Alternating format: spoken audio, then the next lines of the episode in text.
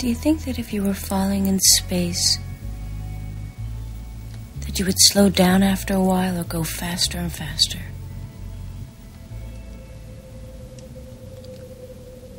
Faster and faster. And for a long time, you wouldn't feel anything. And then you'd burst into fire. Forever. And the angels wouldn't help you. Because they've all gone away.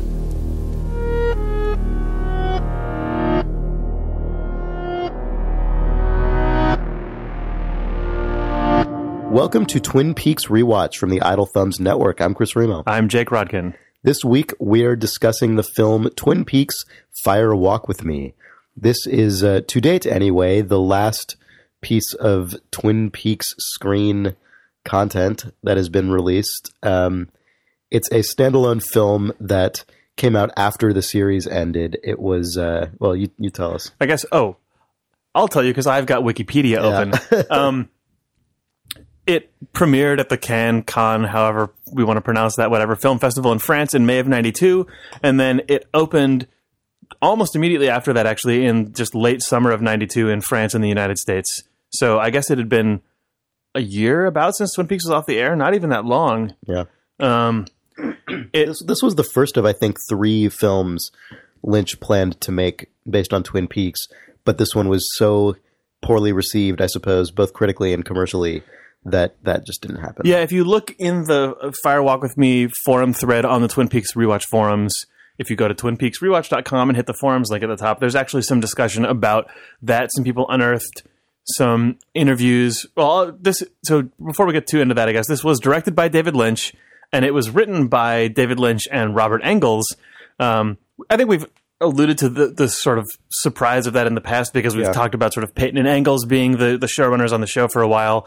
Um, what I've sort of, I guess, gleaned from reading the forums and from listening to stuff people have said who know more about Twin Peaks than us, when it comes to Peyton and Engels as a crew, I think that I get the impression that um, that Engels was closer to Lynch's sensibility and Peyton was closer to Mark Frost's sensibility, and I think that's why Lynch asked him to work on this. And I think Lynch did some other small collaborations with this guy on some of their other TV projects and stuff right around this time.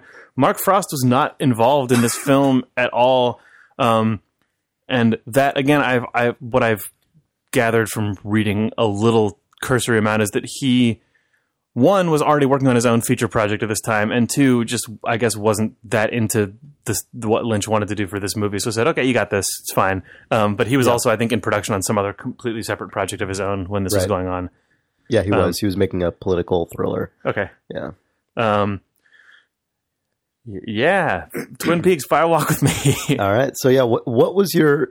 What I mean, we'd both seen this movie before, obviously, but Yeah. wh- what is your what was your overall impression of this film? I guess watching it this time now, having rewatched this was the whole thing. this was my favorite viewing of Fire Walk with Me by a large amount. Although I've I've liked it since I first watched it. I actually I think Fire Walk with Me might have been almost the first Twin Peaks thing that I saw. My like Really? yeah. I, Wow, that's interesting. I, I'd seen a few episodes of the show first, but like my sort of onboarding into Twin Peaks, thinking all the way back to it, was just kind of a disaster because I saw the European pilot, I saw Fire Walk with Me, like I saw all this just sort of out of order insanity before I mm-hmm. ever was able to really watch the show all the way through. Like I think I, I really got into it when I had access to like bootlegs of the first season on VHS and the European pilot. So I never really like so I had an ambient knowledge of all these weird aspects of Twin Peaks. Like I always have kind of known who the killer is. I've known about Mike and mm-hmm. Bob and all these things.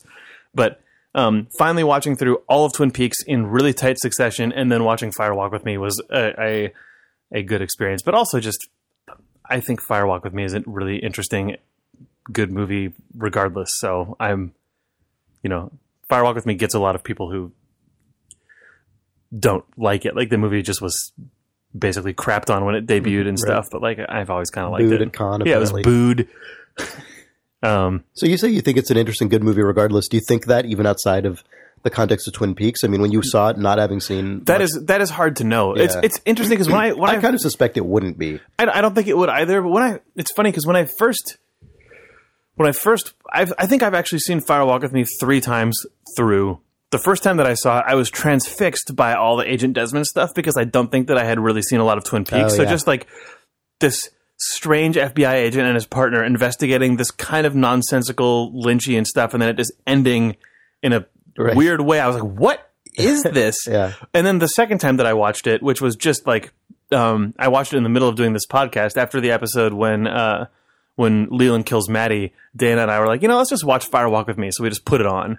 Um, and when I watched it that second time, I could not stand any of the Agent Desmond stuff. I was just like, get this out of here. Like, this is just like Chris Isaak can't act. I can't deal with this.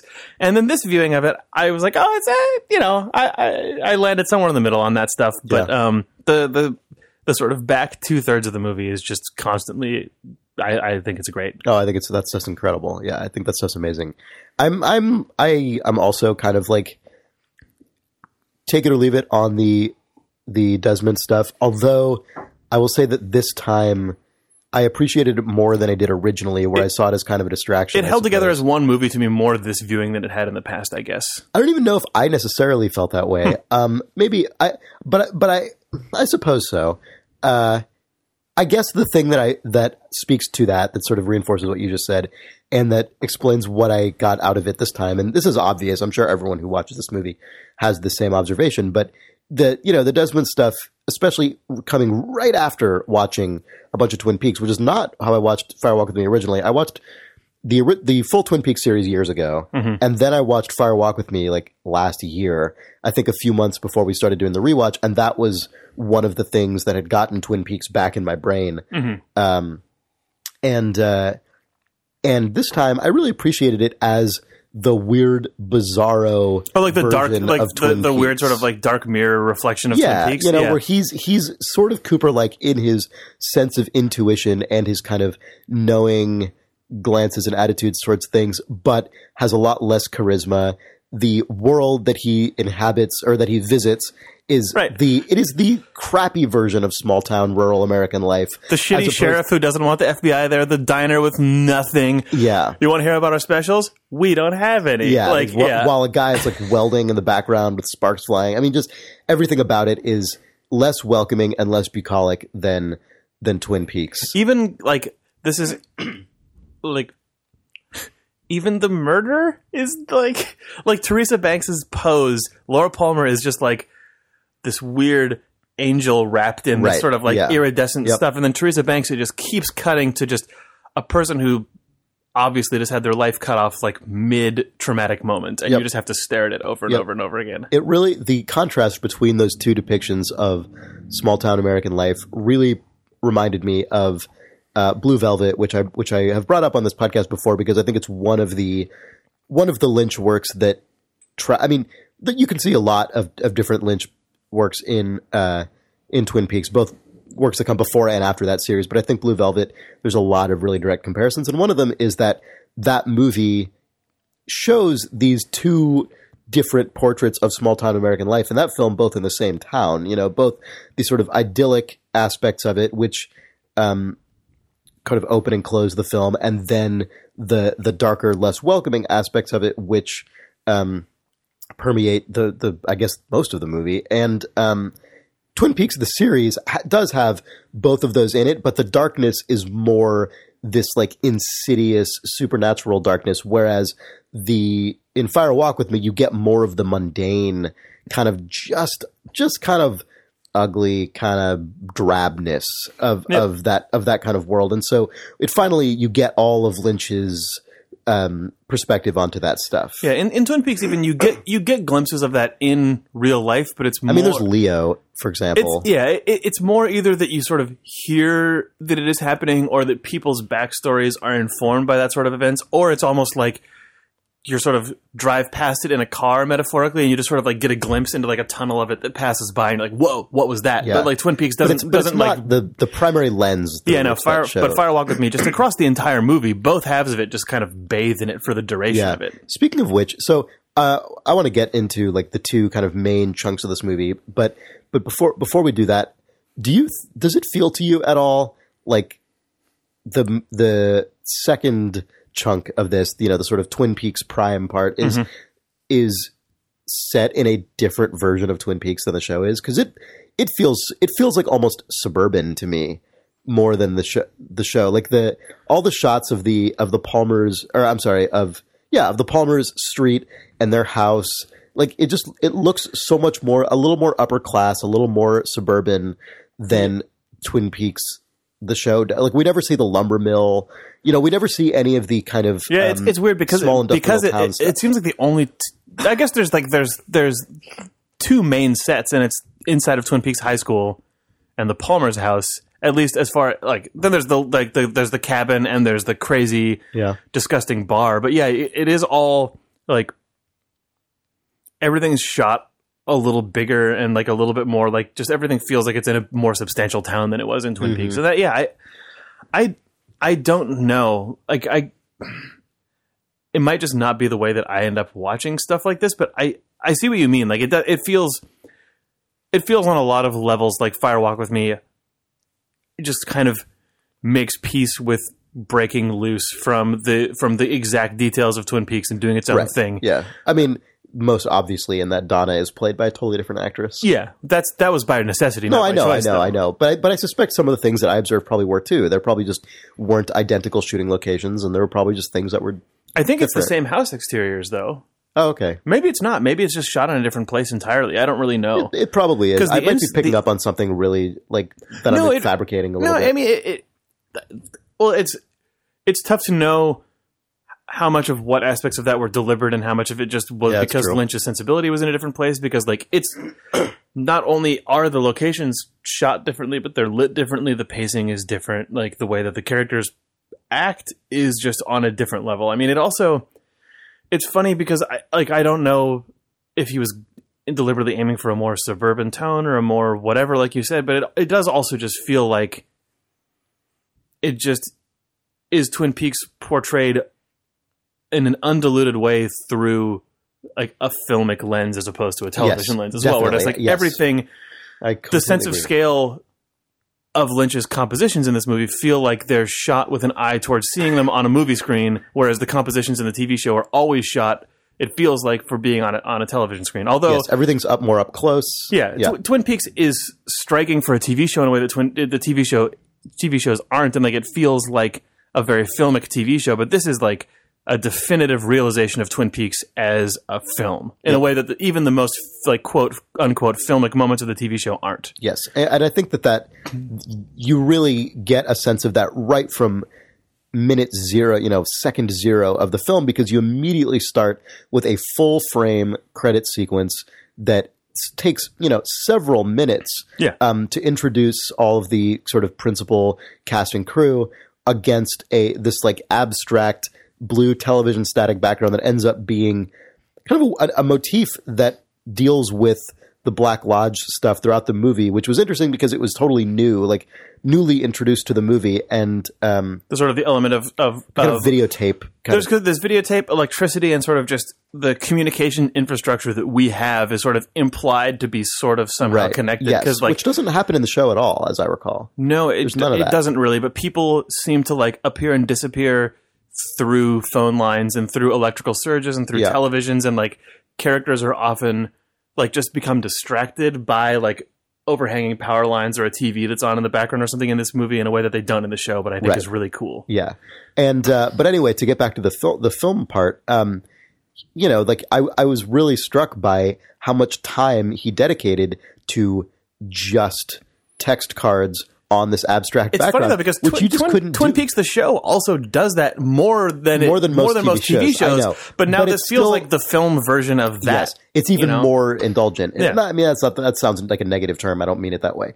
But it's but it luxuriates in Yeah, well, the space and time that it has in a way that a TV show generally can. You're able. He's able to use sort of like classic Hollywood films had title sequences like Yes, that sometimes. exactly, But yeah. the way that like even Twin Peaks' title sequence seems incredibly quaint now. It probably seemed less quaint in 1990, but even still, it was it's I still that's actually one of my favorite things to observe in as a as a choice in film because it used to be so Yeah. um it used to be so prescribed you know like the Directors Guild of America whoever it was had these very strict rules about how you had to credit at the you know the the fore of a film and then you know so on and so on. And now at this point, we, we're sort of past that. Star Wars was like one of the big examples that broke from that convention.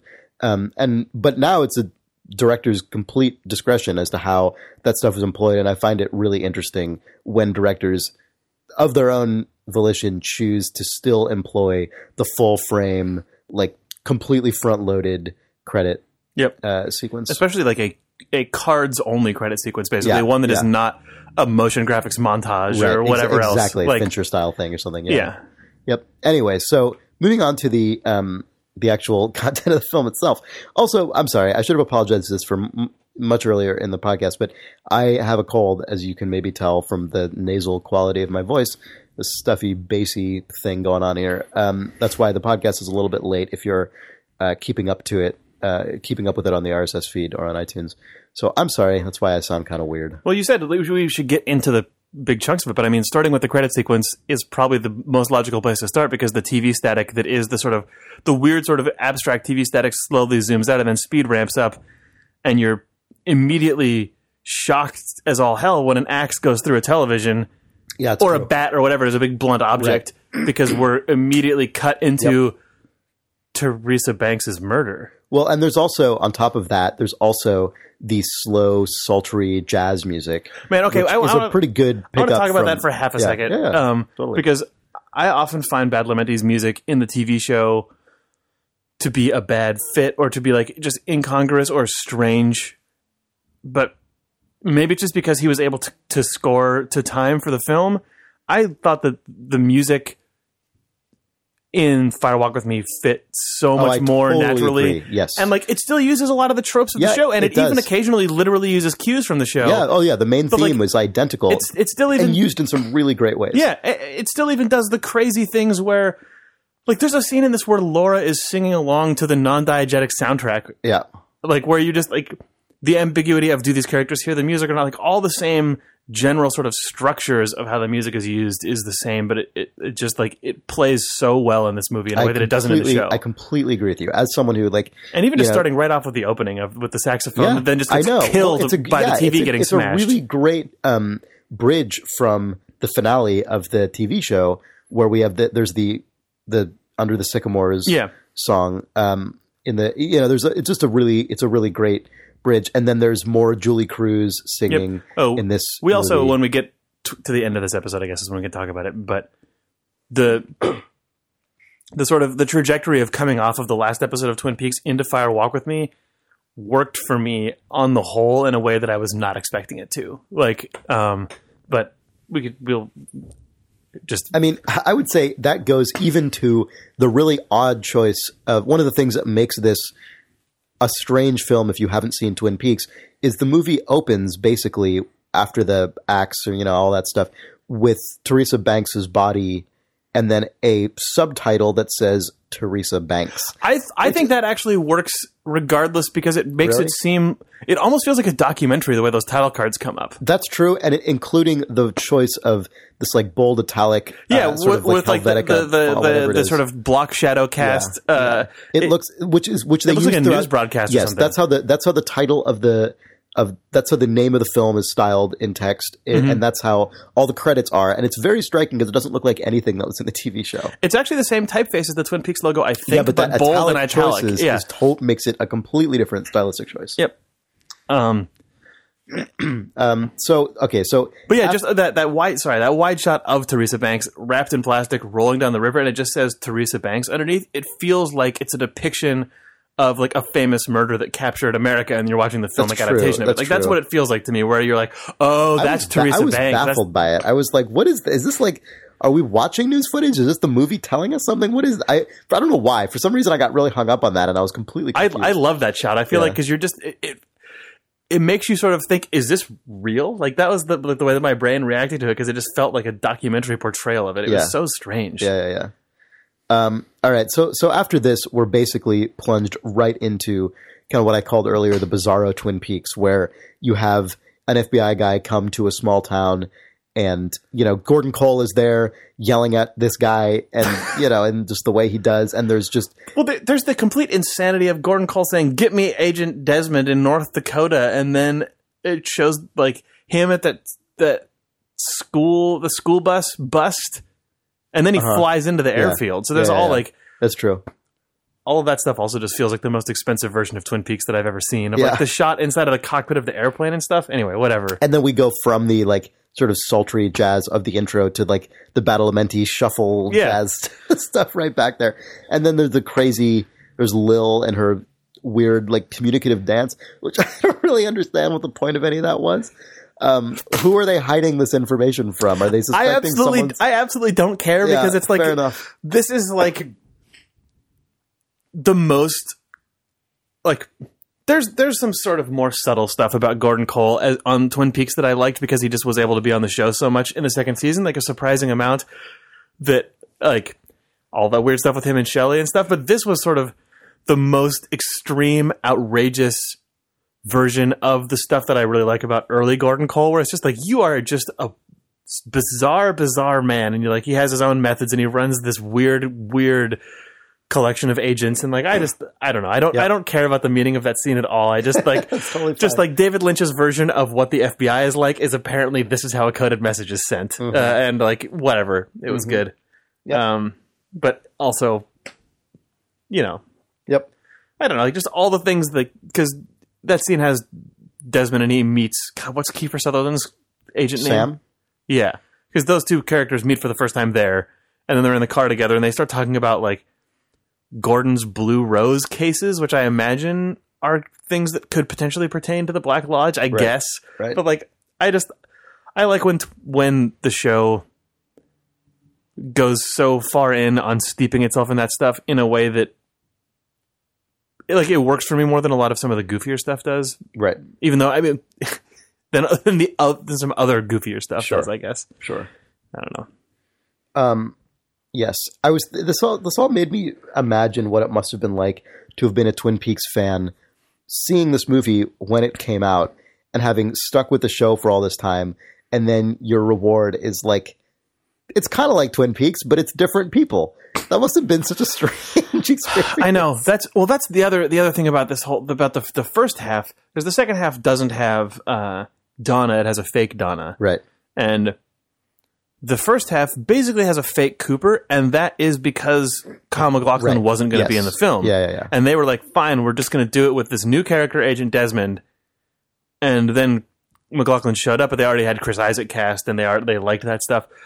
Um, and it it definitely makes it feel strange. I can't imagine what this would be like with Agent Cooper as this it would character. be. Yeah, it would be. A I mean, I guess he would have been investigating that. that Yeah, he. I guess he would have. Yeah. and as as much as I dislike Chris Isaak's performance, I also don't know if I can imagine that the sort of bizarre sort of mirror feeling of all of this whole thing Yeah. being as strong I, with Cooper yeah, I, I being know. in I know what you mean. That said, Kyle MacLachlan and Kiefer Sutherland would have been awesome together. I think in a way that that like I That's probably true.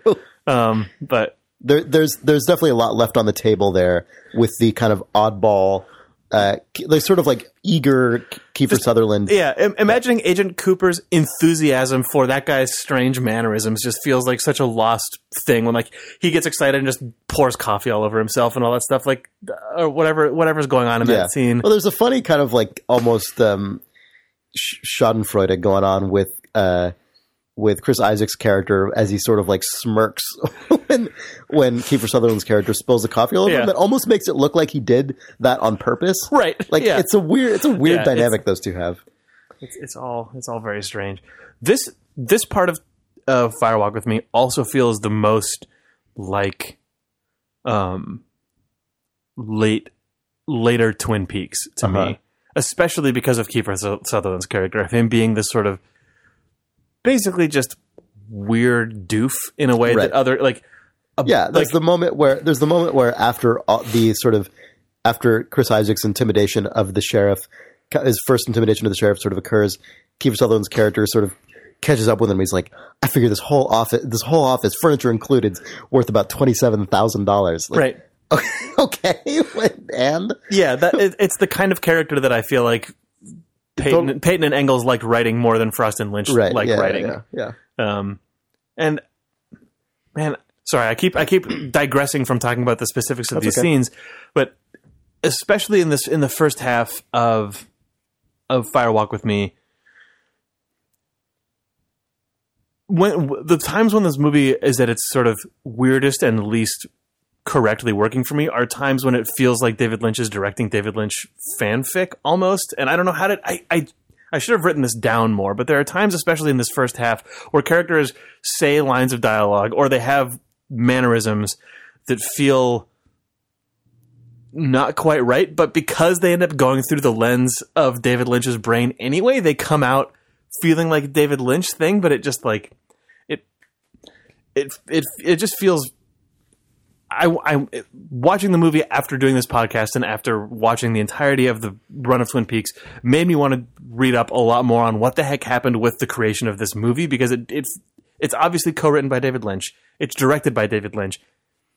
It feels very much like a David Lynch directed movie, but I know from other David Lynch movies and even from the earlier like the pilot of Twin Peaks and the first couple episodes of Twin Peaks mm-hmm. that there are things in this movie that just would not exist had David Lynch just come on board to do it instead of it being like respecting the heritage of what's already in Twin Peaks and sort of having it, there's more in this movie from late run Twin Peaks than I really remembered there being and that I and more than I would have expected there to be, I guess. In, even in terms of just some of the quirks of the characters that are in the movie and not just the imagery. I, although there is a ton of late run Twin Peaks imagery in the show as well, but just the way that the way that characters' attitudes work in ah, I'm sorry, I'm talking without without having enough specifics to even talk about it. So maybe I'll maybe I'll come back to this. Sorry. Okay. Sorry, Chris. That's okay.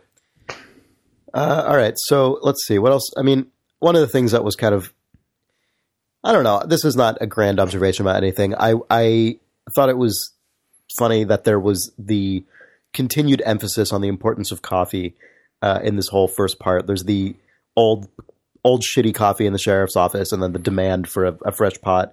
There's the coffee in the diner that Sam spills on himself, and then there's like the incredibly strong like super coffee offered by the apartment manager who ends up being one of the few kind of ultimately like helpful characters in this town who also ends up being paired with this like amazing strong coffee which clearly Right. is a mark of virtue in, in Right. David Lynch's universe. Yeah. I thought that was funny. All that Yep. stuff. Yep. Um, what else is there? Uh, there's oh one of the thing that I I noticed generally in this that I think is a is a hallmark of David Lynch and a lot of his work is a fixation on close up surfaces and materials. Um, most grossly, Teresa's fingernail. Um, it's that is a that is I that kind of thing with fingernails is among the most difficult kind of thing for me to watch on on screen. Just not just in this movie, just like but any time. hardcore that that like fingernails coming off and teeth coming out are Yeah. just like that like subsection of body horror is just Oh yeah, like where your nerves are like the most intensely. oh and he uh, he just goes for it with that stuff like just it, all there's, the- there are also close-up shots of like wall fixtures and just other like materials and surfaces. He loves that stuff. Yep. He also he's this movie. Um, I think this movie actually, because I saw it so early in in my experience with Twin Peaks, informed a thing that I often think about when I think about Twin Peaks, but it is only in the David Lynch episodes. I think, which is, and it's in his other movies as well, but it's it's it, it's like a, a landmark of Twin Peaks for me is his ability to just point the camera at an innocuous thing, usually an innocuous man-made thing, and just make the shot be unsettling and mysterious and feel like there's Yeah. more going on, or like he uh, he'll he'll often drive it home by having a character be distracted by that thing. But like this movie has just like Or by a really subtle character motion or push. yeah, like the, I mean, the- camera like someone will just look up into sort of the corner of their room because something is up there that's bothering Right. them, and the camera Yeah. just points it, and you're like, "What is that?" Yeah, or the like ceiling fan, most notably. Yeah, but there's even there's there's shots. I think I think it's Laura just looks up at just sort of the place where the wall meets the ceiling by the window in her bedroom. It just Yeah. is like, what is going on up there? Yeah. and he's almost capturing the feeling that happens with people when you're in a waiting room or your room and literally nothing's happening and you yourself just get transfixed on some totally mundane thing for reasons that you can't even explain. the, the most extreme version of it is in Teresa Banks' trailer park. The way that he keeps having those power poles with the numbers and the warning signs just in the foreground, or like a character's eye will just settle on them, or he'll Mm-hmm. establish, and it's like. it's just literally a, a power pole with a rusty sign on it, but just the way that he like slowly draws the camera down onto it and settles on one aspect of it, or always has it in the background behind someone, or like you know, and I'm sure that those are there because of the sort of plot connection, I guess, that keeps being alluded to between like electricity and the power infrastructure and the way that sort of you hop in and out of existences inside of Twin Peaks. But just the shot that I actually always remember from Fire Walk with Me because of my first viewing is just that basically nothing shot of the power pole with the yellow sign on it Yeah. and the number six. Like it's this movie's version of the ceiling fan from the pilot for me, even though the ceiling fan is also, Also in in this this movie. and is handled so we can talk about the ceiling fan later but Mm-hmm. whatever just like the the shots of nothing that just are so unsettling in this movie are so good Mm. I totally agree. That that's that kind of fixation on mundane things, I think, is an instinct that can lead to really powerful shots and, and really like significant imagery, and can also, when left unchecked, mutate into the kind of number theory lore bullshit that can then be warped into what Twin Peaks kind of became for a while in the TV show.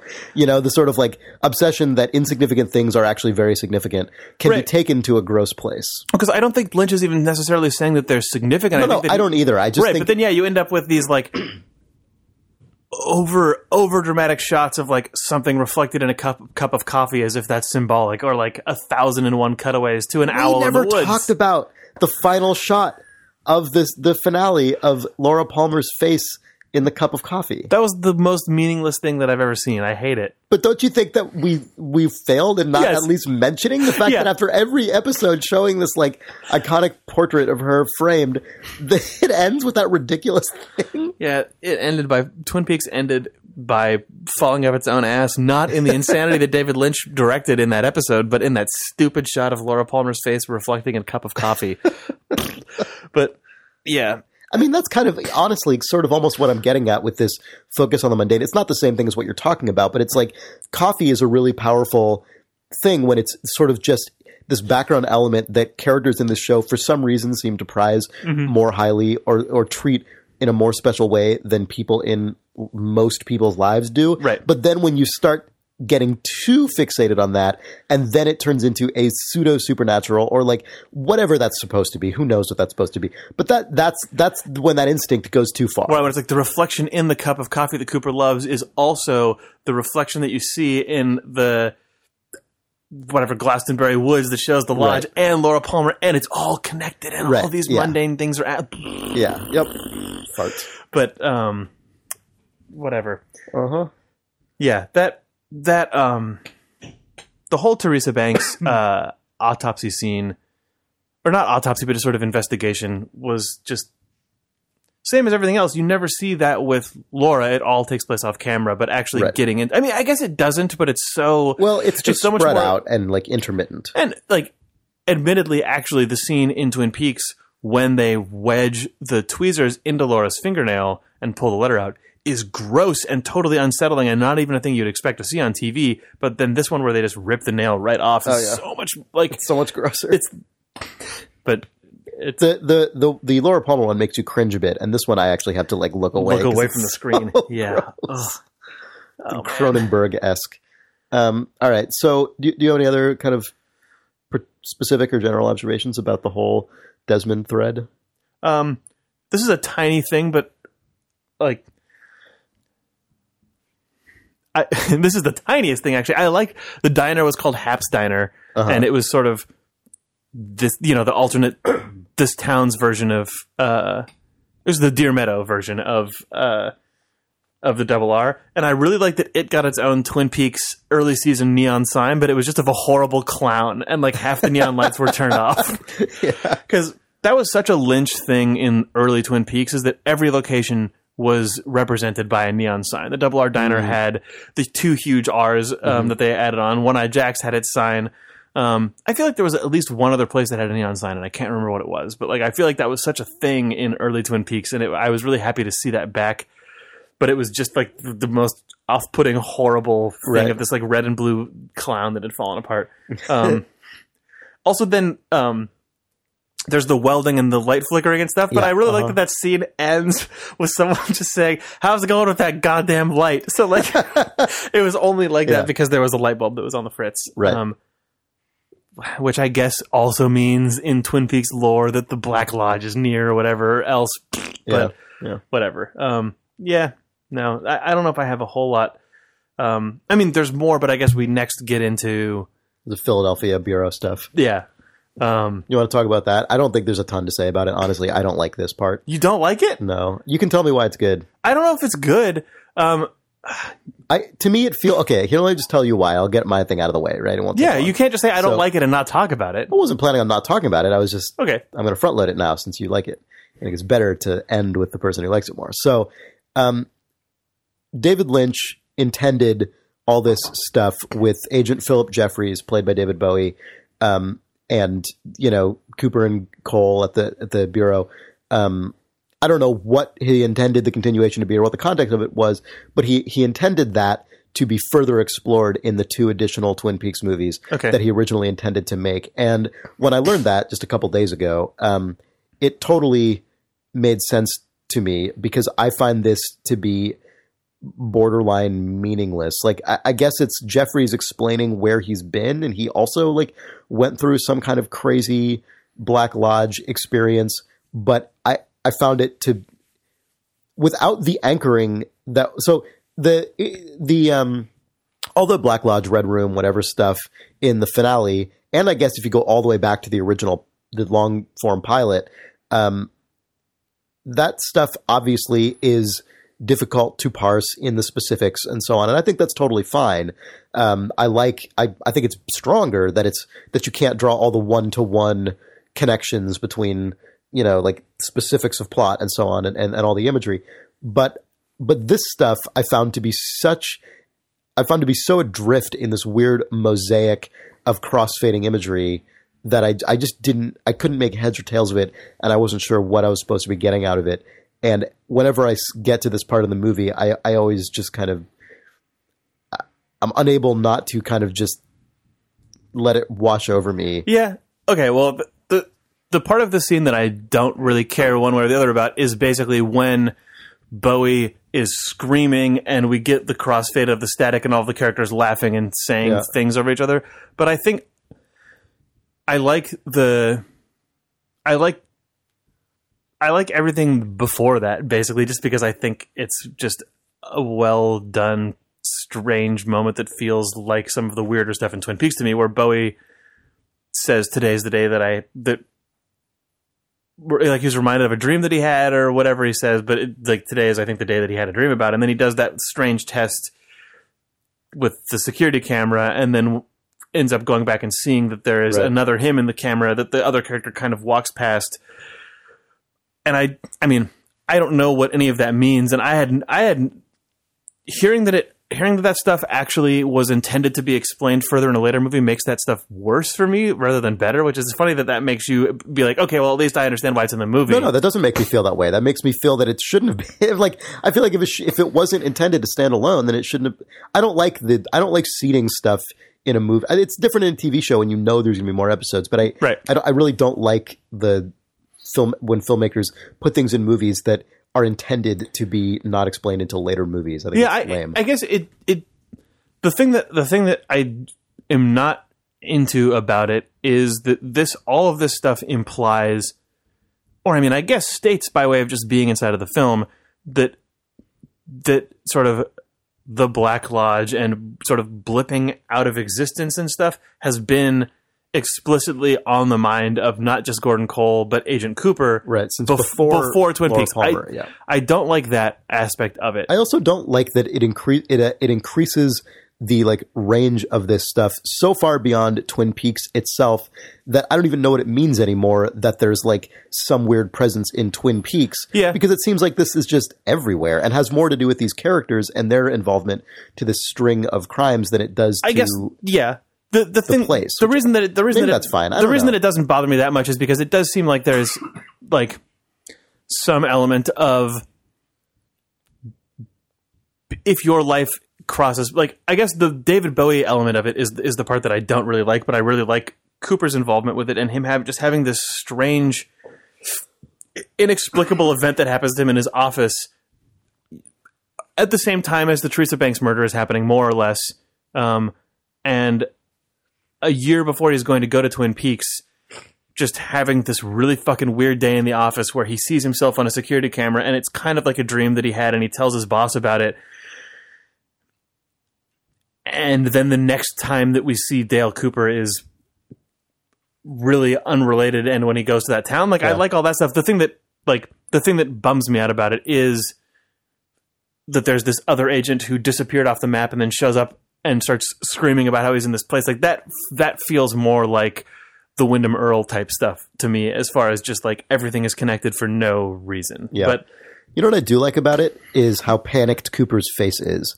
That we we so rarely see him in mm-hmm. that mode. We see him, you know, angry on occasion. We see him like puzzled in a determined way, but we very rarely see him in this mode of just complete unmoored panic. And there's a look on his face when he's looking up into the video and then going in and observing it, and then in the office as Jeffries comes in, where he is he is so lost. And I find that kind of interesting. I like I like that his character is not just like eternally unflappable. Yeah, no, I, I, I, yeah, that that all tracks. But I guess for me, the reason that I kind of like the scene, especially after coming through the entire run of Twin Peaks and seeing the last episode, is it feels to me almost like, oh, a thing that sort of happens in Firewalk with me over and over again is this the notion of the things that happen inside of the Black Lodge, kind of the tentacles of it, like the tendrils of it, come out into your life outside of time, where Laura gets Laura has those dreams when she puts the painting on her wall that like Annie appears and she's like Cooper is i Cooper and her have these weird connections that don't exist inside of inside of linear time. And I liked this stuff with Cooper in the Philadelphia office because it felt like inside of Twin Peaks. If because you're a person who sort of if you're a person who crosses into like the sort of the weird darkness that exists in the heart of Twin Peaks if you actually touch it basically if you're like your life just is sort of corrupted across its entire existence not just afterwards. Like i kind i like that sort of like if you're a person who's fated to end up in this place it sort of it ends up exploding out not into your future necessarily but also just your whole life is basically just disrupted. And i like not from a like lore standpoint or anything. I just i don't know. I i, I thought it was Yeah. just it that that aspect of it felt right, but the part where it tries to like widen the story and widen the universe, n- uh, you're Sure. right. I just I just sort of phase out of watching that Yeah. part of the movie. All right, so you want to move on to the the third, the like sort of most expansive section of the film in Twin Peaks itself. Yeah, Um, I thought I I love this stuff so much. I think it's so good. I think there's so much amazing. Uh, there's so many amazing scenes, and it's it's such a just horrifying, terrible descent into the whole Laura Palmer nexus. I think it's incredible. What do you think? I I also think that. Um, I, I love that it starts off with the Twin Peaks sign and the Twin Peaks theme. It's Yeah. like anyway, here's here's here we are, Twin Peaks. Yep. Start now. and it is a it is a different version of Twin Peaks than we've seen before. Although it's also, I, I don't know if it's a different version of Twin Peaks than we've seen before, as much as it is like if you were to take the entirety of Twin Peaks and then do like an iris close on one tiny facet Yes. of it, and Yeah, then yeah, just yeah. like through that lens, the light that shines through is like three thousand times more intense. You know, uh-huh, like it's it's it's not that the, it's not that what happens in Firewalk with Me doesn't happen in Twin Peaks the show. It's just that it happens for a couple scenes every now and then, and whereas now we're just like you're just gonna bake in it for an, a really horrible. Yeah. hour and a half, Yep, basically. we don't in the show. We don't ever delve into anyone any one character's interior life for as long and as deeply as we do into Laura's in this Yep. in this movie. and it's it's a it's a situation where you like you sort of are like every element of this is kind of traumatizing and shocking or horrible to watch or just depressing and sort of fills you with despair and it's not stuff that, that you would ever explicitly see in Twin Peaks, but by the end of it, you're like, well, of course, that has to be exactly what her life was like Right, to create course. the situation that creates Twin Peaks. Like, it Yes. couldn't have been anything but this, but now you have to watch it. Right. Yeah. Twin Peaks opens with obviously the the evidence of a gruesome murder, and we learn that Laura's life is disturbed.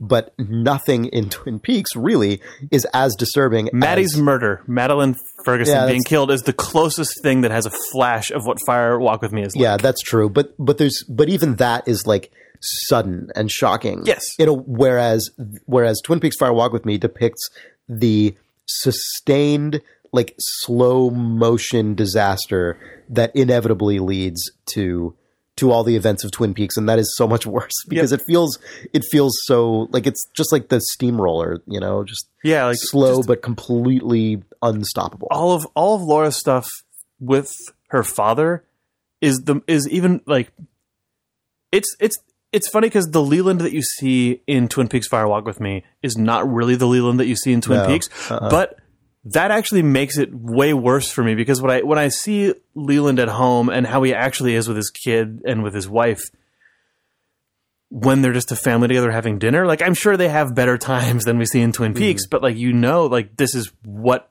probably the like the average to like slightly downtime in Leland's crazy manic depressive life is. But you know that he then gets in his car and goes to work and just fucking smokes a cigar with Ben Horne and jokes about how they're gonna just like you know that like Yeah. This is not how Leland is all the time, but this is just Well, there's a what- this moment of that when he he I guess as Bob is uh, caught by Laura in her bedroom, and then she runs outside and sees him walking outside. and He's like, his co- cufflink. And, yeah, he's just know, going to he's just going to the Great Northern to his stupid law office wherever Yeah. it is to just be the like lovable sort of businessman Leland that everyone Yeah. likes, but like man, oh man, like the, that stuff that stuff tracks to me. The one that is like a little stranger to me is um, Sarah Palmer because she she seems. I mean, so we see in the film like more much more concrete evidence that she is drugged by Leland. you explicitly see her just give know, her no, drug, I, I know. drugs. I'm just yeah. I'm saying Yeah. like that's suggested in the show, and here we we get evidence of direct more direct evidence of it.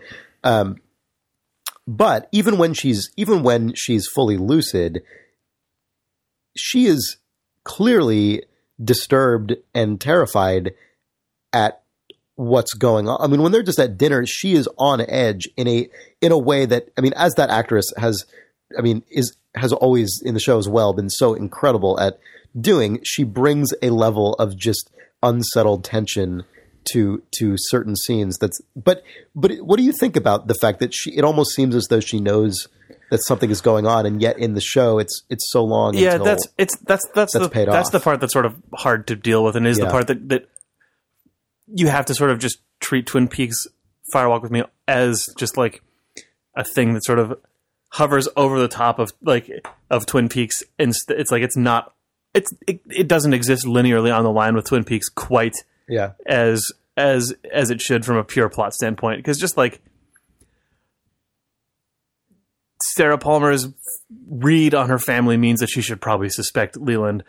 Uh, Donna goes to that crazy nightclub with Laura and sees these people who she should clearly be able to identify as suspects in her murder. Bobby fucking kills a guy. Like there's stuff that happens in this movie that just like there are more pieces in Firewalk with Me that you should be putting together as far as where these characters are in the pilot than than are. Like it just you know. Yeah. So that said, I don't really mind because I think if they had held themselves to the exact rules that would make this a perfect prequel, it wouldn't have been able to work. I agree. I agree. I agree. I sort of and a thi- lot of that stuff can probably be like you can talk your way out of it if you want. I mean, you could say Sarah Palmer maybe was a, was aware or at least had some intuition about this stuff, Yep. but could never believe that Here's- Leland would actually cross over to murdering yes. their daughter. Here's my know, that kind of crazy analogy. Yeah. Um, if Twin Peaks is a linear line, let's let's say Twin Peaks is the belt and Firewalk with Me is the belt buckle. Okay. It is not part of the belt, but it is the thing that connects it together in a loop. Okay. there you go. Yeah, that's Works that's that's my analogy the belt buckle of the of Twin, Twin, Peaks, Peaks, belt. of the Twin Peaks belt. Yes, Put that one on the box. it's fine. When they released the even more complete mystery after the Showtime There's a, series. there's a quote from David Lynch that says, I would say this is the belt buckle to the Twin Peaks belt, and it is a great belt. Yep. Um, yeah. So so anyway, like if you if you are willing to either sort of um, accept those weird little wrinkles, or if you're willing to sort of just intern like as I kind of do a little bit, sort of justify them by get by your own. the movie also kind of does like where Donna wakes up from that thing and is like, you know, I don't even remember getting home and like when Bobby shoots the guy and Laura's laughing, like, you shot Mike, Mike, yeah. and then it's like, are they actually just drugged out and they didn't kill a guy? Because then Yeah. you know she's like, Bobby, she says Bobby killed a guy, and like Yeah. what? And she goes, oh, never mind. Like Right. it just sort of well, and in the pilot, they make reference to like someone getting killed.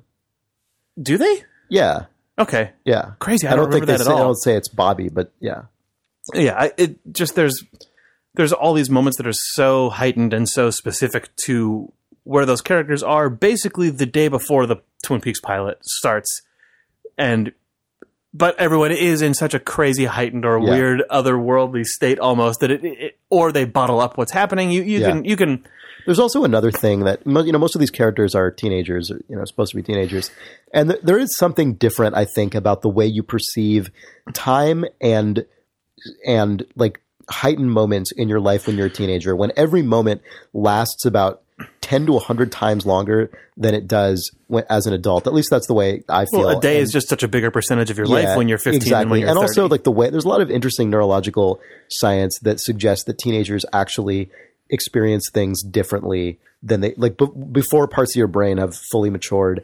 Um, your memory works differently. Your memories are more vivid.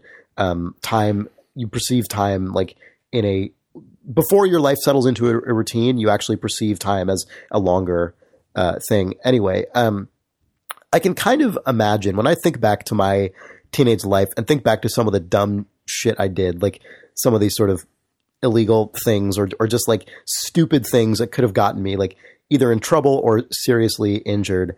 Um, it it really honestly, when I think back to it, it feel it really does feel like actually a different life. Like it really feels like different a different me that experiences. I never experienced anything as fucked up, as obviously as what Right. goes on in Twin Peaks Fire Walk with Me. No, but all, all nonetheless, those I can experiences are like a different person's existence that at a certain point Yes. sort of becomes sealed. But then it also does that that weird sealed other person becomes planted in the ground and grows into whoever you are as an Yeah, adult. And but but there is And- a phase right. change that And- happens. Yes, exactly. And Yeah. even though the time that elapses between Twin Peaks Fire Walk with Me, uh, the, the in universe time between that movie and the events of the TV series is obviously quite small. It's a matter of just like days, really. Um, despite that, um, I still am willing to buy that these that someone like Donna, Donna's character is not, you know, she she has to sort of push herself to like psych, she has to like psych herself up to to take this detour into really into the depths of Laura's world.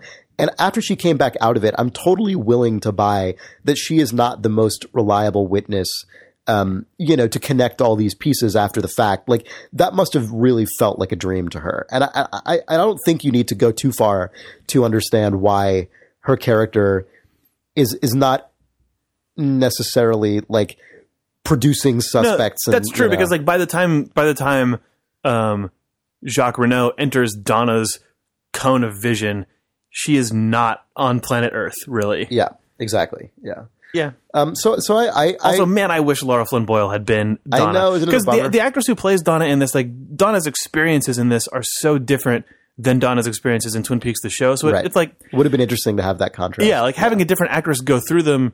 Like, I think she does a a good job does with it. She plays a, a different side of Donna because Donna's experiences are so different. But man, I wish it had been the same Donna going through those completely insane experiences. It would. I, I remember hearing ages ago that the reason that Lara Flynn Boyle didn't want to do it is because it had a topless scene. Huh. Um, I don't know if that's true or not, but I, the way that um, uh, the, Laura, what's the name of the actress who plays Laura Sherilyn? Fenn? Yeah. No, that's No, Sher- uh, Sheryl Sheryl Lee. Sheryl Sheryl Lee. Sheryl Lee. Sorry. Yeah, the way that she plays seeing Donna just like pushed over on a table with her shirt off and Yeah. goes and covers her up is so good. Yeah. Um, Yeah, But- but speaking of that, um, uh, Sheryl Lee is absolutely goddamn incredible in this movie. I think. Yeah. like I mean, I think she is the standout. Perform. I mean, we Well- get there's a lot of time dedicated to her in. also, her and Ray Wise are the only two top billed actors in this film. It starts off by saying Sheryl Lee and Ray Wise in Twin Peaks Fire Walk with Me, also starring the entire cast of Twin Peaks and David Bowie and Right. like Chris Isaak and Right. Kiefer Sutherland Yeah. or whatever. F I mean, those well, they- people. Sheryl Lee I and mean, Ray that's Wise, great because neither neither of them are A list actors in the Hollywood sense, but they they carry this movie. I mean, they're amazing. Like they, it's it's crazy to think that in the how how it makes sense that David Lynch was so impressed by Sheryl Lee that he essentially created the character of Maddie to justify Keeping her on the using show, that yeah. actress more. Um, because we don't, we just don't get as much of her acting as we do some of the other characters. Uh, certainly not with a big range, because Maddie is in in a lot of Yep. ways, you know, a, a, has a fairly limited role. Um, but oh my god, she's incredible in this. again, coming off the last episode of Twin Peaks and just seeing those tiny blips of Laura and sort of doppelganger Laura or whatever, Yeah. even those where she goes from sort of ethereal to completely just Yeah. nightmarish, all of that stuff comes back times a 400 billion, Uh-huh. plus her just being a, whole, a, a fully realized human in Yep. uh, just a person in the, in this movie. It's Yep, really good. absolutely, it's amazing. Uh, so, um, how do you? Also, this is goofy. But the guy who plays James kind of learned how to act in this. He's better in this movie than he was in. Yeah. His like two scenes in this are so much stronger than anything in, in Twin Peaks. It's still James, Yeah, it's true. but like there's there. I don't know. Maybe I mean, we we do learn that. I mean, yeah, you're probably right about that. Um, although, in a general sense, James, Bobby, and Mike are still all total goobers. still Oh, yeah. all total. They've always been lame. We learned. there's just like a little bit of subtlety to James's performance, Yeah, yeah, and sure. like it seems like he has more going on in his brain as a character, even though he's still just a a doof. yep. Poor James. Um, so so how do you what? well, how do you want to talk about this? Um, there's uh, how do you feel about the relationship between Laura and Leland? Um, because I really think this movie suggests that there's a lot more of a lot more of Leland slash Bob's actions in you know like as de- either directly depicted or alluded to in the entirety of all the Twin Peaks material. This movie to me suggests that Leland is to blame for more of that than maybe we are led to believe halfway through the well then we're led to believe when Leland dies in the Twin Peaks Right, show. because I think that the read on the, the way that Leland is depicted in Firewalk with Me tracks 100% to the way that Leland Leland and Bob's relationship is depicted in the show up until they explicitly state that that is not what it is. Right. And they let Leland off the hook where Bob basically Right. possesses him and says, "It was me, Bob."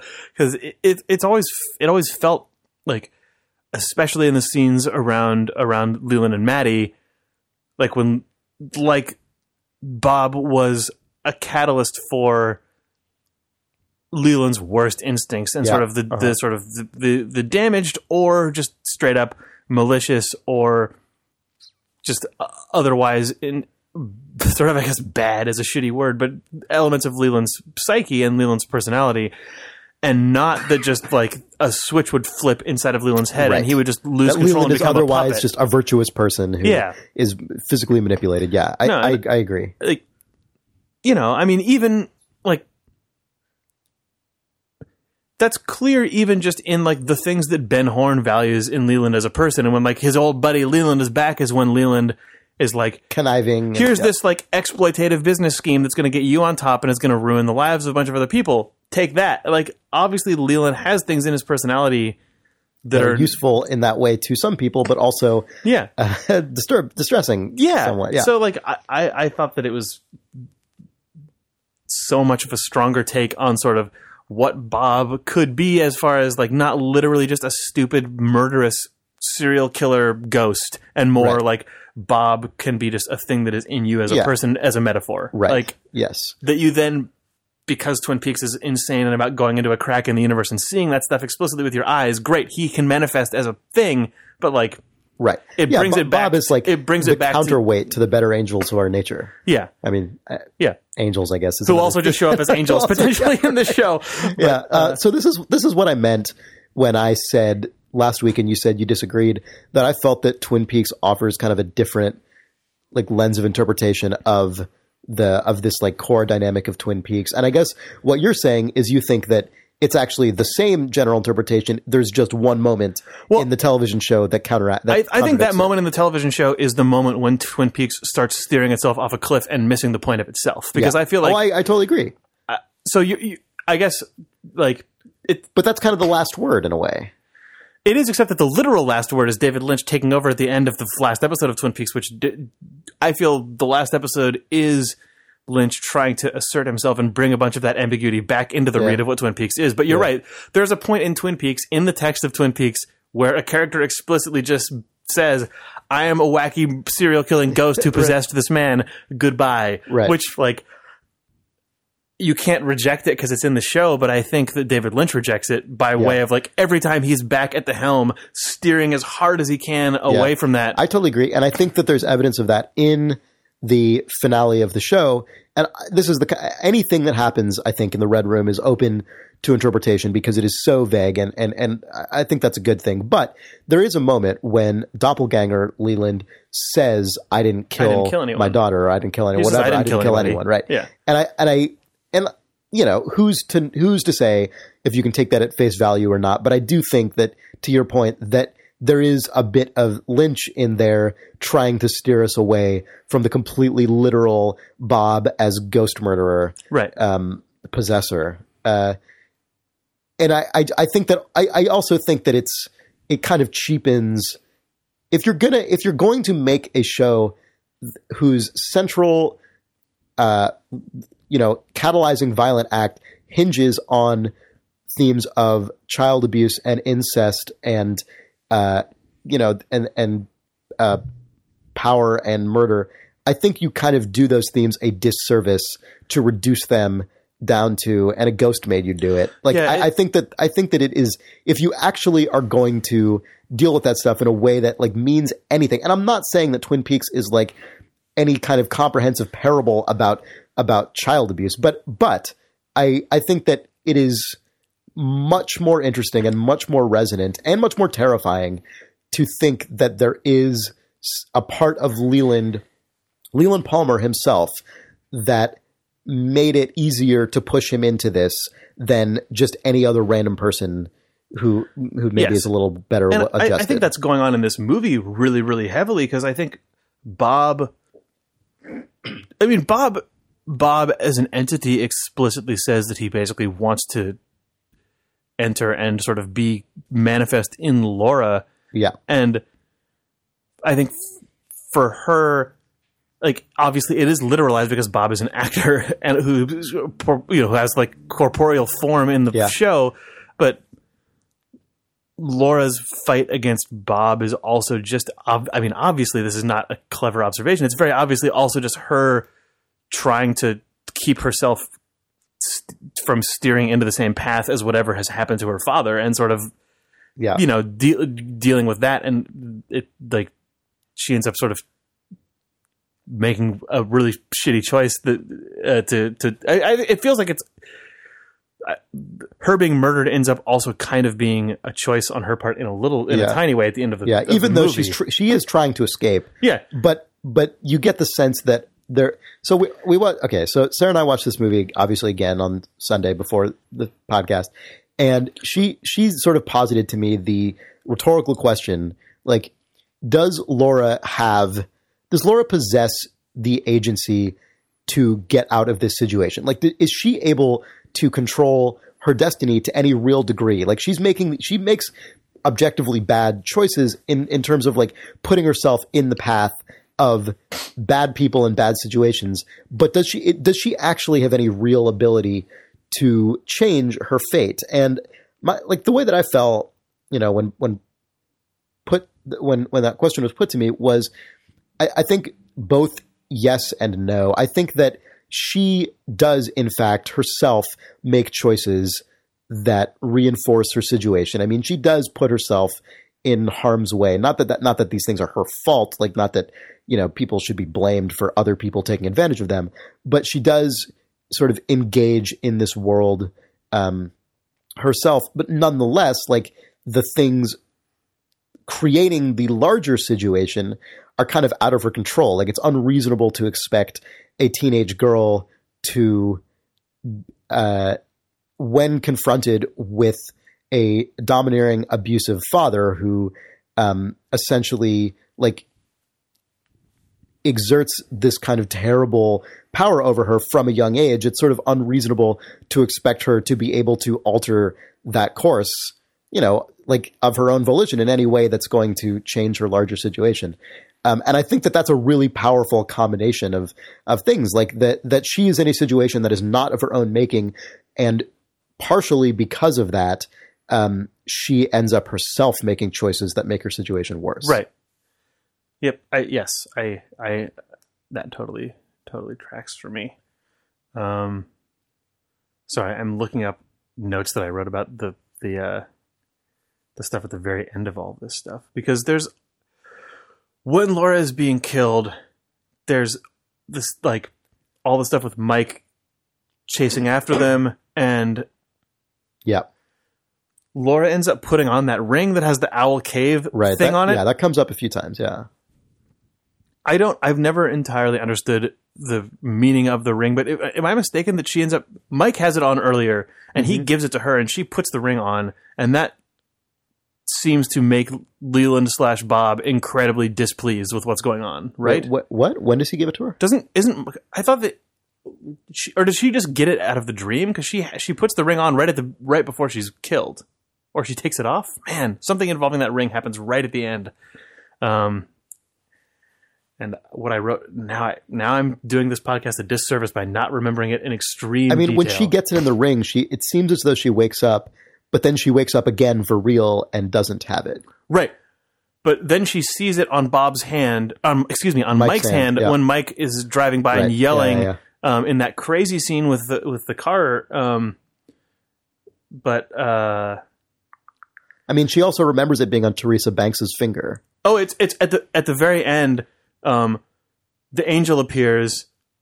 Uh, Oh yeah, and she puts on the ring. Ronette, That's right. Yes. Ronette is pulled out of the car, out of the train car by Mike, and he throws the ring in off of his hand. Laura puts it on, yeah. and then Screams. Leland, and then uh, Leland screams, "Don't make me do this!" Um, and I didn't know if that was like, I think he says, "Don't like make if, me do if this." that in itself was sort of an invitation, and that's why Cooper says, "Don't take the ring." Yeah.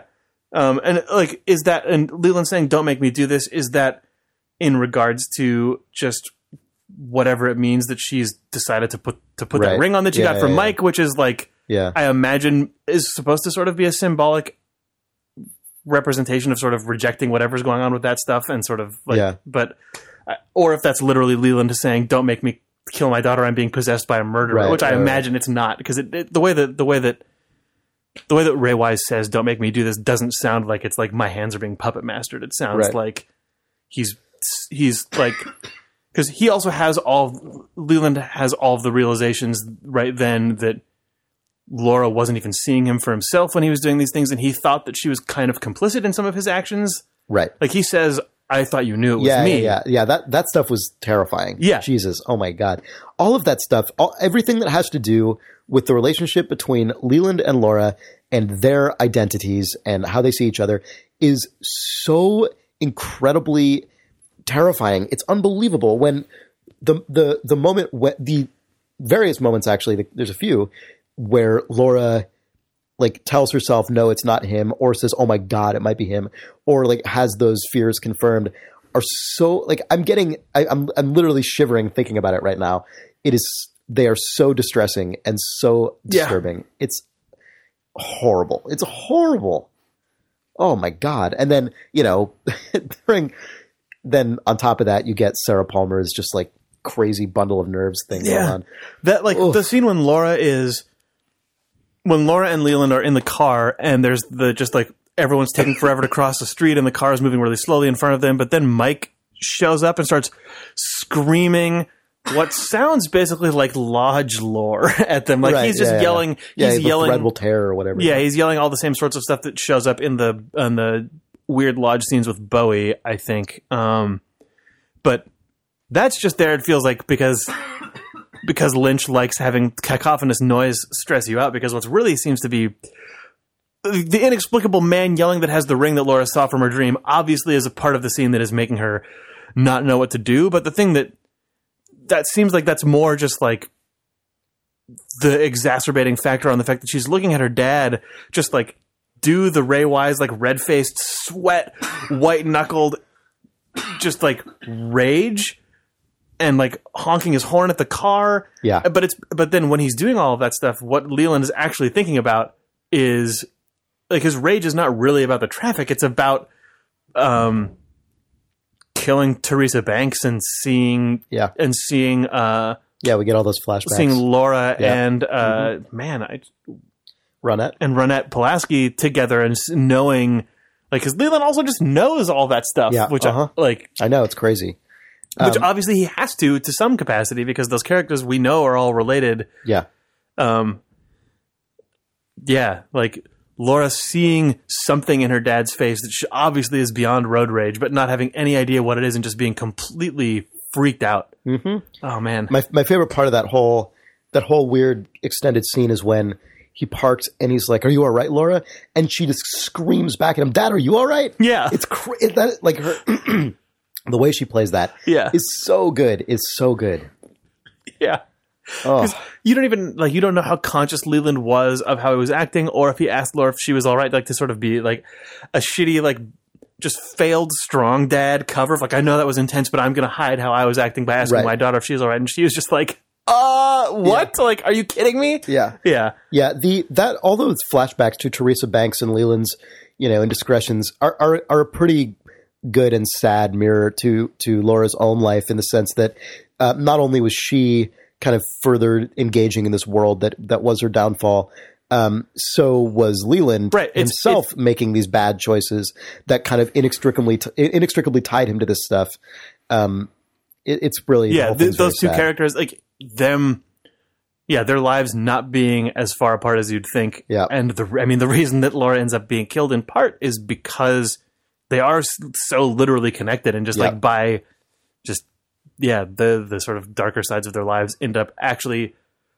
Like, it seems like in a lot of ways the film is saying that this happened because they literally touched that moment when Le- when Leland was seeing Teresa Banks Yep. and ended up walking past the hotel room and seeing his own daughter with another woman. Yep. eh, Both of whom were obviously just the same, like running in the same shitty prostitution circles, I guess, through Flesh World magazine. Right. Uh, and and uh, Jean or Jacques Renault. But like Leland doesn't know any of that stuff. But like, Yeah. it, which is also like weirdly connected to his employer, Yeah. which they don't like really discuss Yeah. in the movie. But it's but all that stuff is definitely yeah, like it.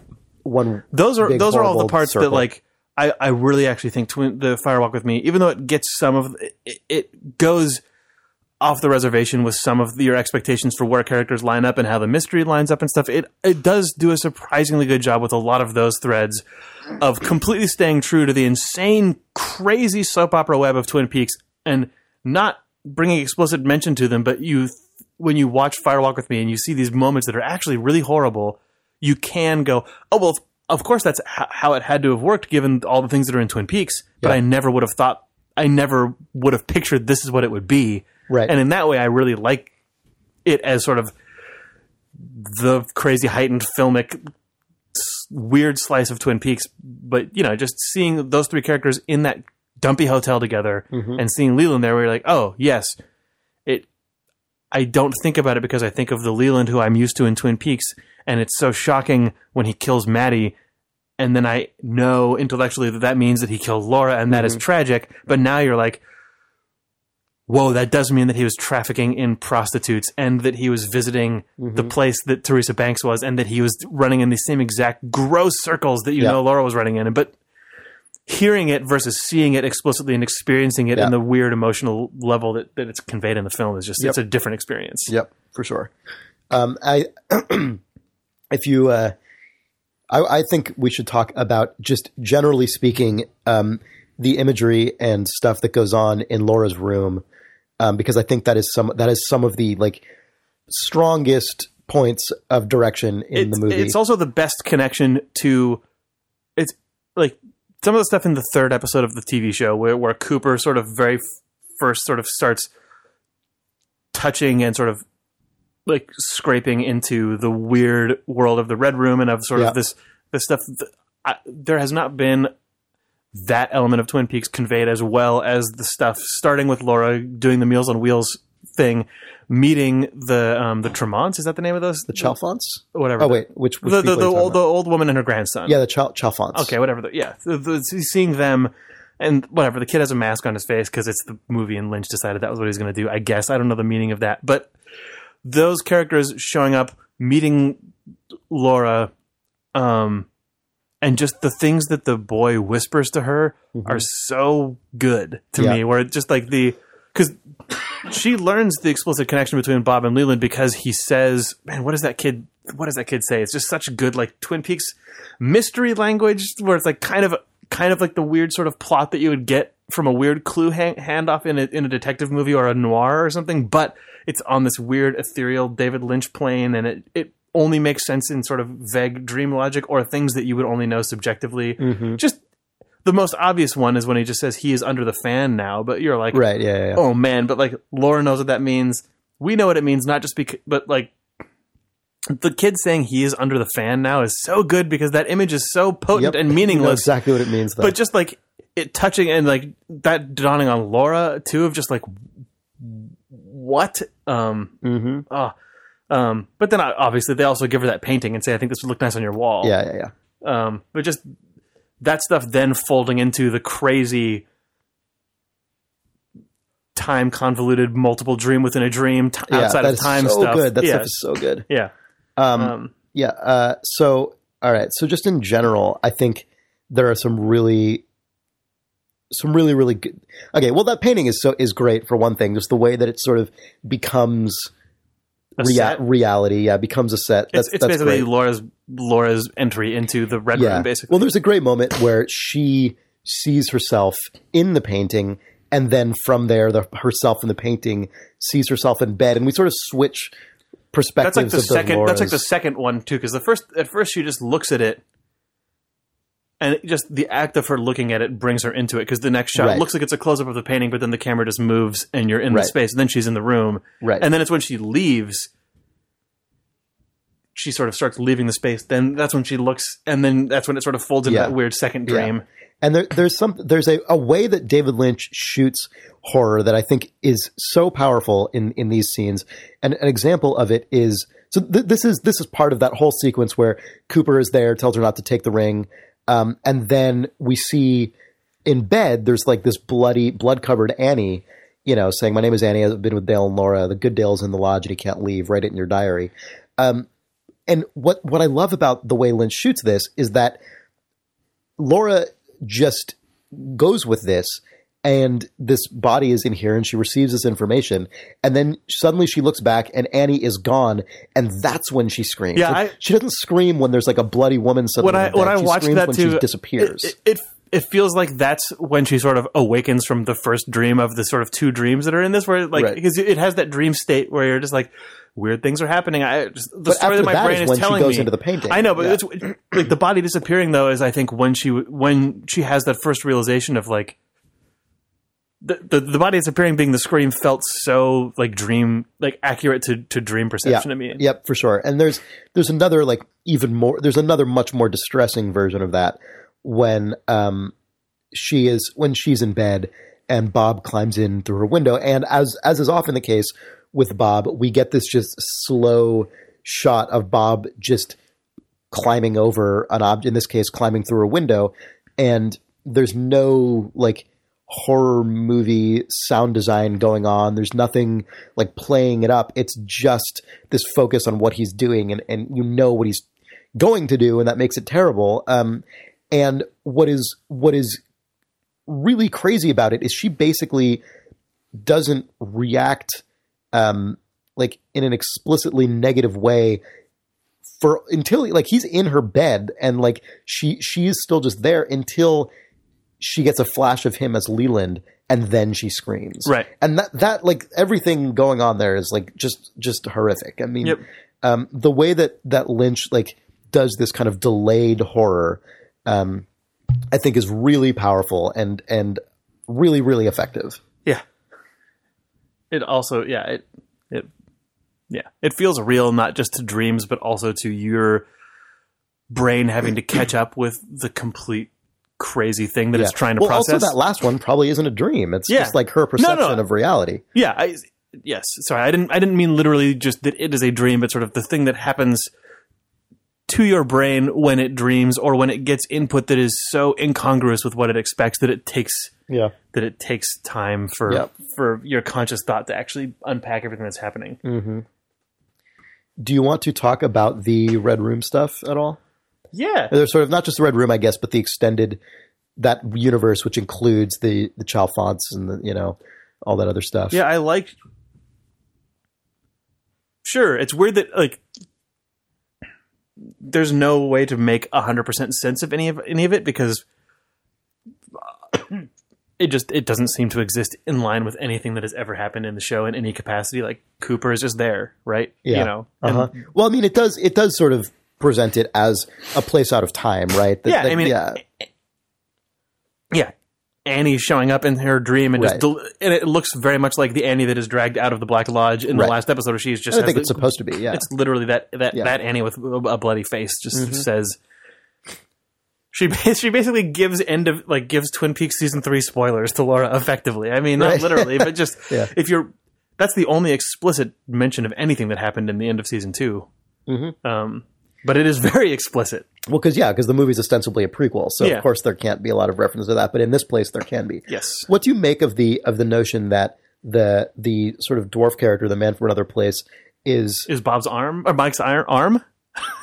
yeah? Well, uh, well, well, that is one thing, and he. I mean, that's made pretty explicit because he puts his hand on where his arm goes. I like that a lot, even though it's completely n- nonsense. But Yeah. sorry, But what, what do you make of, of the of the notion that he and Mike are essentially trying to put a stop to Bob because Bob took this like pain and sorrow, this like Garmonbozia corn stuff for is like sort of uh, essentially uh, Bob who went off the reservation and is like out of step with whatever the weird hierarchy of this world is, and that's why they're trying to rein him in. I didn't really care about it in, in any particular way. Yeah, yeah. Um, I hope that the literalness of that does not come into play too I- I heavily agree, in yeah. the next version of Twin Peaks because it's fine that we get strange glimpses of weird stuff happening and like David Lynch I guess loves that handful of creamed corn Yeah. uh, in the in that one episode uh, of of the middle of the show but like that stuff felt more explicit than it needed to be so I was glad I that agree. I was glad that it was all said in a way that was also basically inside of a character's dream. Yeah, uh-huh, because I uh-huh. because the quest for creamed corn would be a really sad situation to land in in uh, future Twin Peaks stuff. Yep. Um, but I that yeah, it's funny because I know also from the forums that I think some of that stuff was a thing that Lynch personally did like, but that um that Peyton and Engels I think were more into as sort of a weird running joke that then explicitly ended up not as a running joke but as sort of as a concept that Right. ended up in this movie explicitly and it, it felt like it was in this movie explicitly in a way that I don't think Lynch would have done had he been on his own, but I don't really know. Yeah, I Like, don't, that have, was- I don't have a handle on that either because I, I do think that the sort of naming of it as Garmonbozia that seems like something Lynch would weirdly like. He seems like Yeah. the kind of guy who would like to make up an actual name for that, and that you know again that's one of those instincts that left unchecked can transform into Yeah, kind of a it- lame lore fest, It runs the risk of being able to unpack into plot. right? but I think watching the way that it's presented in Fire Walk with Me and the way that sort of just the movie itself treats it, it it seems sort of nebulous and ethereal enough that it's okay. But if you stick, yeah, like you said, if you stick on it for too long, keep talking about it, you make it real, and then it's not great. Right. And like it Yep. this touches that edge. Yeah, And- once you like sort of collapse the possibility space of what could be going on, you make it sort of less magical. Yeah, you know, like and- once you once you turn it into something that can be wickified, like then it's it's kind of The- the- not special anymore. Almost the way to solve that in Although Twin Peaks, though, is to just never talk about it again. yeah, it's true. That's just a thing that popped up two times, basically. Yeah. And it it's okay to me that there are sort of there's this notion of sort of a push and pull of forces inside of that space, but I, I always picture it as being more like that, more like it is just sort of a weird tidal force awash inside of Yeah. that space that is like supposed to be a representation of the way that people exist in reality, but when it gets literalized too heavily, it gets cheesy. Um, this isn't within the Red Room, but it's kind of connected to that whole mythology.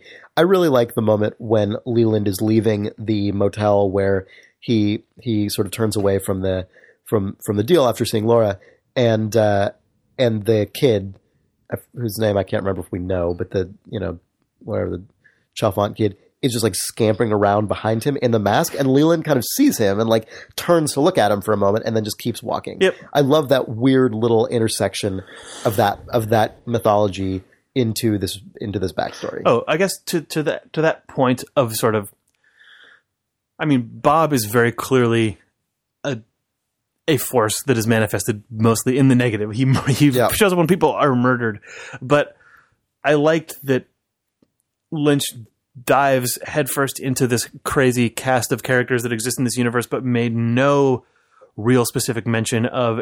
I guess, man, you're right. I the the cream corn stuff is the time when their motivations gets mapped, which I guess does kind of bum me out because through the rest of this movie, except for that one mention, the old lady and the kid and Mike and you know the the the man from another place and Bob and all of the sort of various cast who kind of have doppelgangery forms and Cooper they all just exist in the same room Yep. whether it's the sort of weird boarded up wallpaper room or the red room and there's no black lodge white lodge there's no like counseling between Right. those people about Right. the, about wh- what their intentions are and you have things like the kids scampering around when Leland Mm-hmm. has just done like heinous stuff and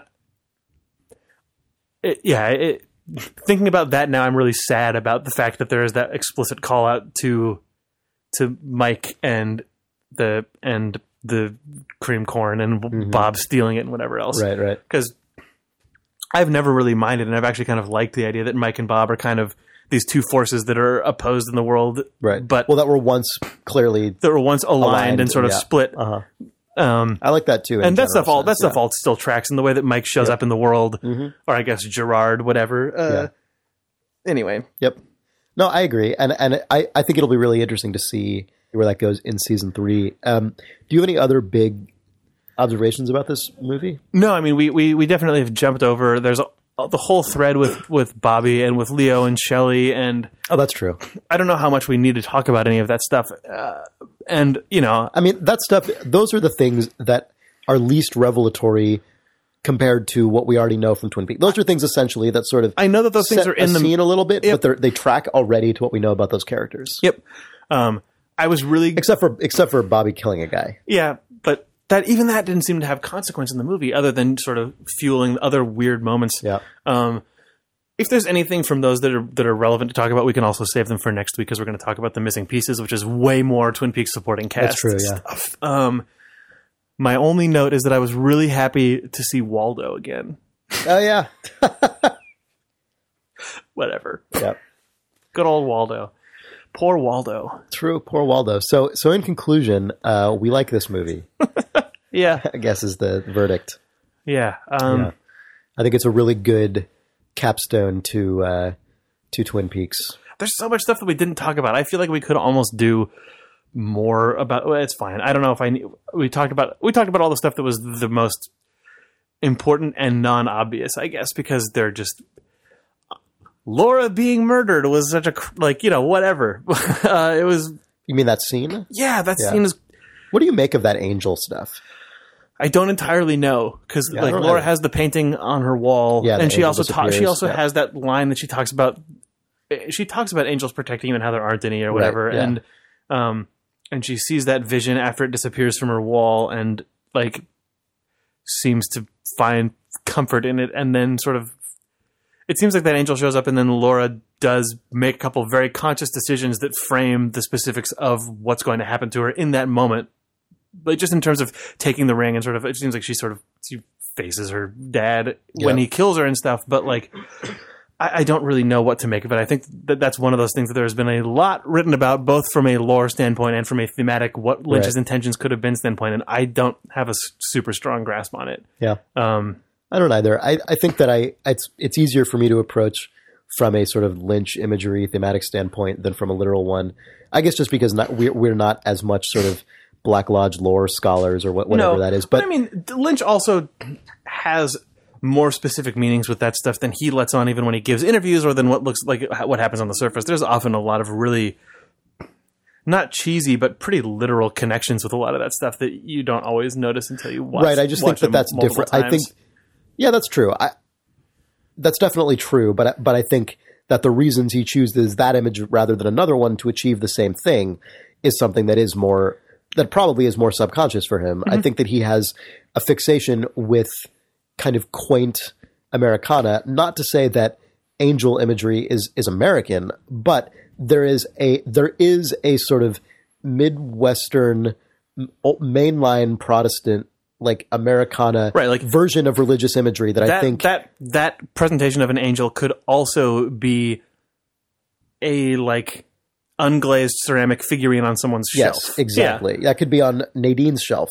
Right. You know, I mean, like, I, I think that that kind of thing is something that that is deep within David Lynch's. Like even that painting that's on Sarah or on Laura, Palmer, Laura Palmer's wall. Well, yeah. her bedroom looks like her mom decorated it, and she just grew up in it, and Right. just like that painting, it looks like something that Well, Sarah Palmer yes. thought was nice, And and, also- then it has meaning to Laura because it's just been in her bedroom wall her whole life. Right. And you, I, I think one of the sad things about the angel disappearing from the painting is that you could imagine half of Laura Palmer. There is a half of Laura Palmer, the one who was the prom queen and exists in that photograph and that everyone in the town remembers fondly. That Laura Palmer, you could imagine eventually growing up and being a sort of like uh, Twin Peaks mom who ha- who buys people birthday cards that have angels on them and who Right. you know like who th- that that that is the life that she clearly steers away from but like but just given her upbringing and her background and the some of the more surface elements of her that were the ones that were more obviously exposed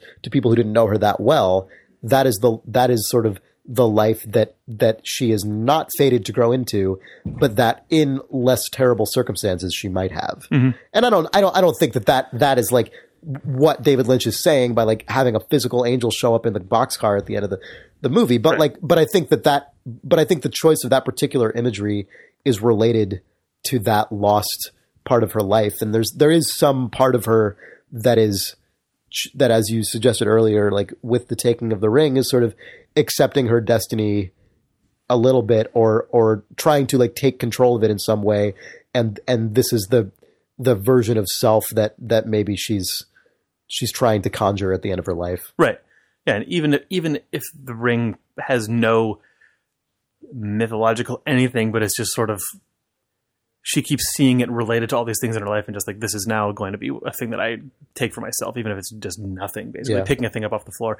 Um, So I'm sure that there are a million things that we are not observing about this film, or that you disagree with, uh, or or have additional insight into. So if you have uh, thoughts on Twin Peaks Fire Walk with Me, the movie in particular, uh, please email them to Twin Peaks at idlethumbs.net. And next week we are going to um, respond to a bunch of listener mail about the movie, uh, as well as discuss some of the deleted scenes known as the missing pieces, which were released in kind of widely accessible form for the first time on the Blu-ray set that came out yeah, last it's, year. it's I think the only like real way that you can get this stuff, and I've obviously never seen this stuff, but I guess the Twin Peaks: The Missing Pieces is 90 minutes of footage cut together by David Lynch, like properly scored and edited and stuff. So it's not just a bunch of loose. I mean, I'm sure it is a bunch of loose scraps, but it's a bunch of loose it's a scraps rough that mix, but it's roughly mixed. But yeah, yeah, he because he like actually premiered it as a at a theater that he had. Yeah, like uh-huh. so it's it's you know it's Yeah, it's weird. It's it's weird, but it's also hard stuff to get to. So we're combining that, which we'll talk about, including just conveying what was in those scenes, right. because If not you everyone. no way to watch this stuff. We Yeah. will we will try to just speak to some of the things that are included. but it's also going to kind of become part two of our Fire Walk with Me discussion when we do a bunch of reader mail stuff. Exactly, And then yeah. So- the week after that, I think we're planning on just doing a few more little weird Twin Peaks cultural scraps, maybe, and any other sort of final thoughts, reader mail from you guys. Mm-hmm. Yeah. So if you have if you have thoughts about Twin Peaks Fire Walk with Me, send them to twinpeaks.idlethumbs.net. But also, if you have broader thoughts about Twin Peaks as a whole or any other component of Twin Peaks, uh, also please send that to twinpeaks at idlethumbs.net anytime between now and you know a week from now. And we will um, go into those the, the in the following episode. That It's about is- general response. That is idle thumbs i d l e t h u m b s dot net, which is the website on which our podcast is hosted. Yep, ex- exactly. uh, so so that'll be fun. Um, and uh, I don't know. I guess theoretically, if someone, if if we get some really brilliant ideas for another bit of of blood to squeeze from this stone for another episode, maybe we could, maybe we'll do that. I don't know. Right now, it seems like probably two two more episodes. Yeah, I think I think next week. Um, also, actually, this is a thing that's maybe worth mentioning separately from that. But if there separately from Fire Walk with Me feedback, but if there are just pieces of Twin Peaks ephemera that you know are out on the internet that are worth watching, send those in as well, and we can just make a viewing list for the final week of the episode. yeah, that'd be like, cool. Things I mean, like the goofy- coffee commercials, Yeah, the like- Japanese coffee commercials, or like I like just the SNL skits. SNL stuff, Sesame Street. Like there's also um, some TV shows that have done Twin Peaks stuff. Like Mm-hmm. whatever, any like we could put together a reading list we can put on or a viewing list we could put on the forums. yeah, Um, just of like weird ancillary stuff. Might as well just Yep. watch all the goofy crap that, Right. that, that fell out of Twin Peaks. Yeah. Um, I mean, especially if it's easily watchable without Yes. having to buy more things, that would be great. Yep. Uh, cool. Well, uh, this has been good. Um, please, please send us your emails to twinpeaks at idlethumbs.net. Um, you can find us, as you probably know by now, at twinpeaksrewatch.com. Thanks for listening to all this stuff. It's been really, really fun. I've really enjoyed doing this. Um, Me too, Chris. Oh, good. Looking forward to our, our wrap up episodes. And I'm looking forward to coming back and doing this again next year. Man, there are now we I don't know if we explicitly talked about this. I almost did No, at the beginning didn't. of this episode, but not only as we said last week is Lynch confirmed to be back on board for the Showtime series, so it is now a full Frost Lynch production, but the number of episodes has gone up to 18. to 18 episodes. It went from 9 to 18. I have incredibly mixed feelings Yeah. about that. Yeah. Um because Twin Peaks was a long- Twin Peaks does not have good history with it suddenly going longer than it was projected to go. Right. Um The difference being, though, that this will have been known in advance. Yes. Scripts will all be written at once, I assume. there there will be a, a specific arc with a beginning and an end, which is a little bit different Yeah, than, my, than my, my it- completely uninformed suspicion about all of this is that they that Frost and Lynch had ideas for how this was going to work, and then when the rubber hit the road and they're like, "We're going to enter pre-production on Twin Peaks," they went, "Whoa, this in practice is going to end up being a lot more content than we thought." And Showtime said, uh, "What if it's only nine episodes?" And that, that who who knows if that's actually what it was, but the fact that this came back from Lynch walks from nine episodes of Twin Peaks to Lynch is back and he's happy and it's 18 episodes. It feels like that must have been part of the conversation. Yep, I think it probably was. Um, I'm I'm still excited about it. I I I'm going to enter into this, um, assuming that that it will not be the best thing I've ever seen on television, but I'm basically optimistic that there will be cool Lynch imagery and cool Lynch Frost kind of arcs. Uh, so uh, whatever. I think it'll be I think it'll be interesting to for us also to revive this podcast as not a well I'd still call it Twin Peaks rewatch, but but as not a rewatch, but rather a week by week uh, recap. I guess Twin Peaks recap. we're not calling it We're that. not going to call it that. Uh, anyway, thanks for listening this far. Um, we will. Uh, I really look forward to reading your thoughts on the movie next week. Please send them in. Um, TwinPeaksRewatch.com is our website. Goodbye. Bye, Chris.